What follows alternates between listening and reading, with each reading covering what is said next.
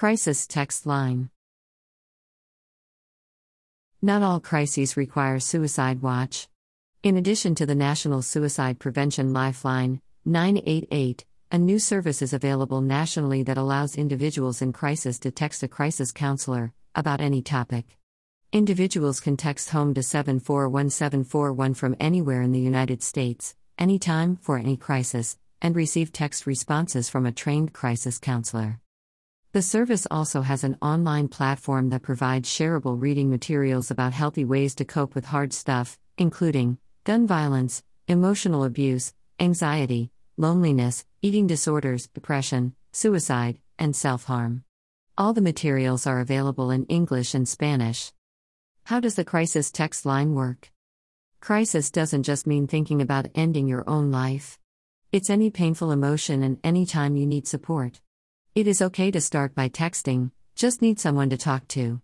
Each text is limited to 160 characters. The first two responses to your text will be automated. They tell you that you're being connected with a crisis counselor and invite you to share a bit more.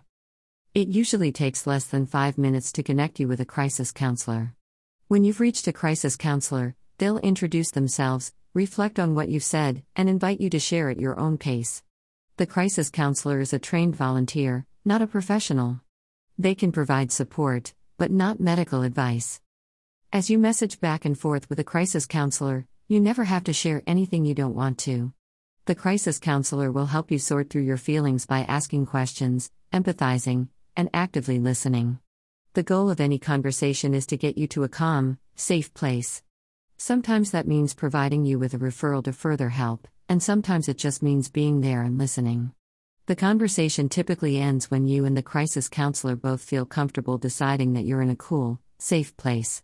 A conversation usually lasts anywhere from 15 to 45 minutes. As stated, not all crises need suicide watch. The Crisis Text Hotline provides support for crisis management without requiring suicide alert. You can find more mental health resources by selecting the mental health option from the drop down tab on our social service utilization library page. You can find links to the resources mentioned in this episode with a written version of this story on our website at cincinnati.unitedresourceconnection.org. You've been listening to the Hamilton County, Ohio Social Service News, now available as a podcast on Amazon Music, Audible, Apple, and Google Podcasts, iTunes, and Spotify. If you have social service news to submit to this podcast, visit cincinnati.unitedresourceconnection.org. Once there, you can also subscribe to get a free summary of the past week's local social service news stories emailed to you every Saturday morning. So, subscribe to our e newsletter and podcast, and visit us online to discover more social service news and resources.